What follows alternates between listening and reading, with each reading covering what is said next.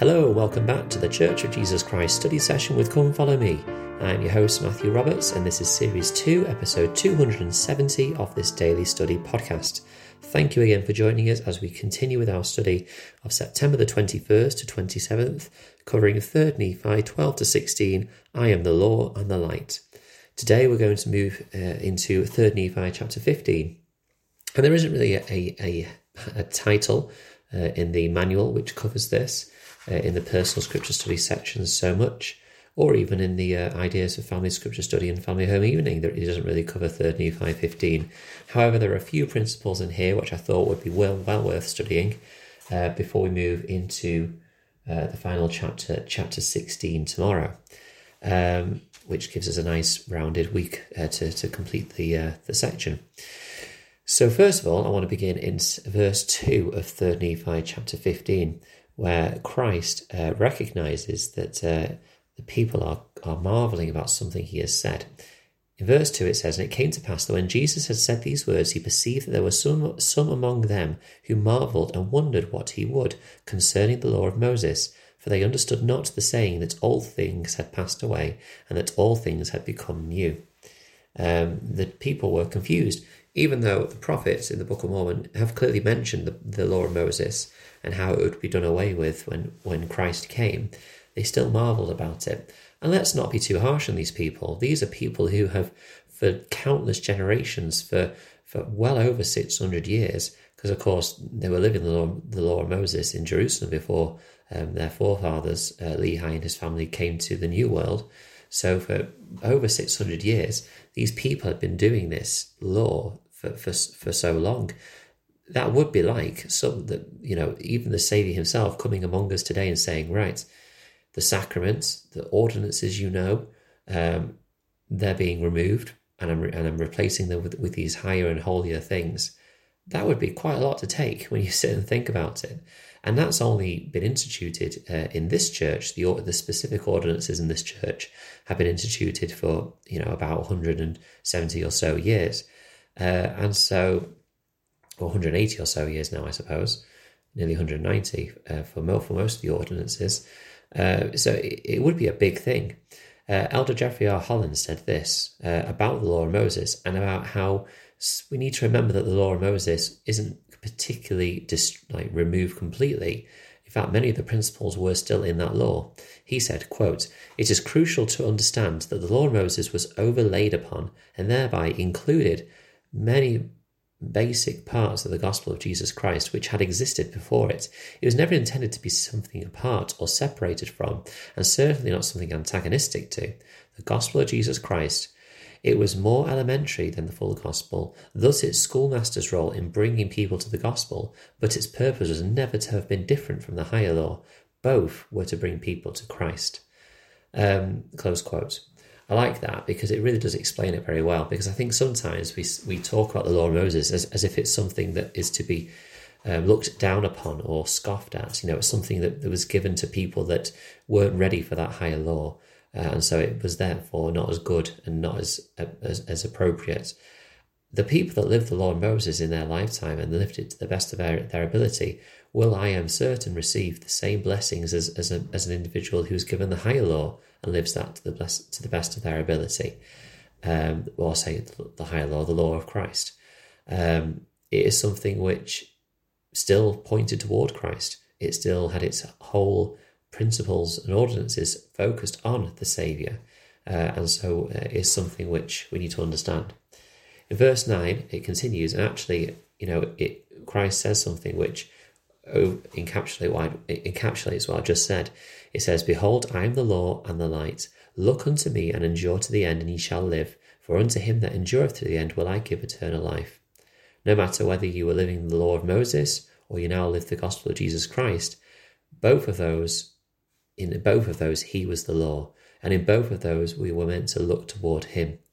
Uh, straight away, you think of the brazen serpents with, with Moses and so on. Uh, you know, there are clear indications that everything that was done so far was to be looking toward Christ.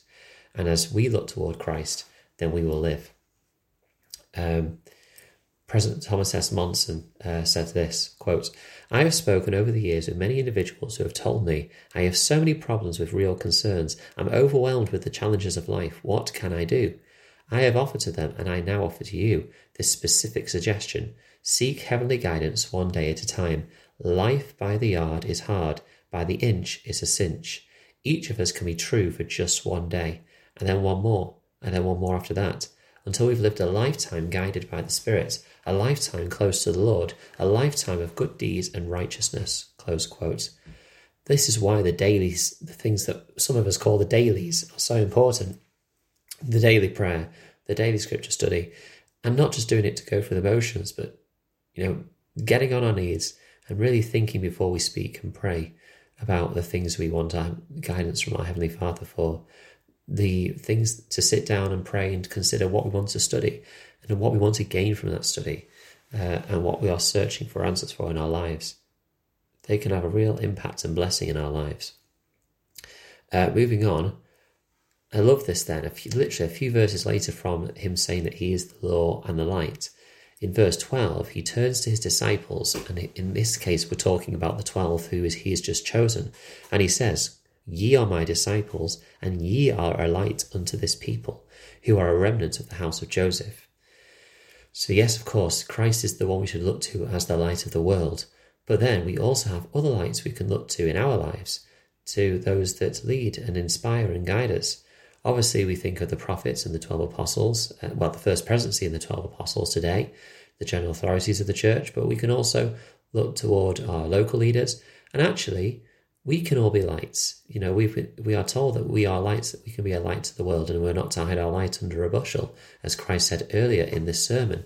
Uh, and so, you know, living this law and living um, the law of the gospel and pointing toward Christ and recognizing that He is the law and the light, uh, we can be, become those lights. Admittedly, we are nowhere near as bright a light as He is, but we can still be a, light, a source of illumination in a very dark place and a very dark time, um, so that we can support and bless others.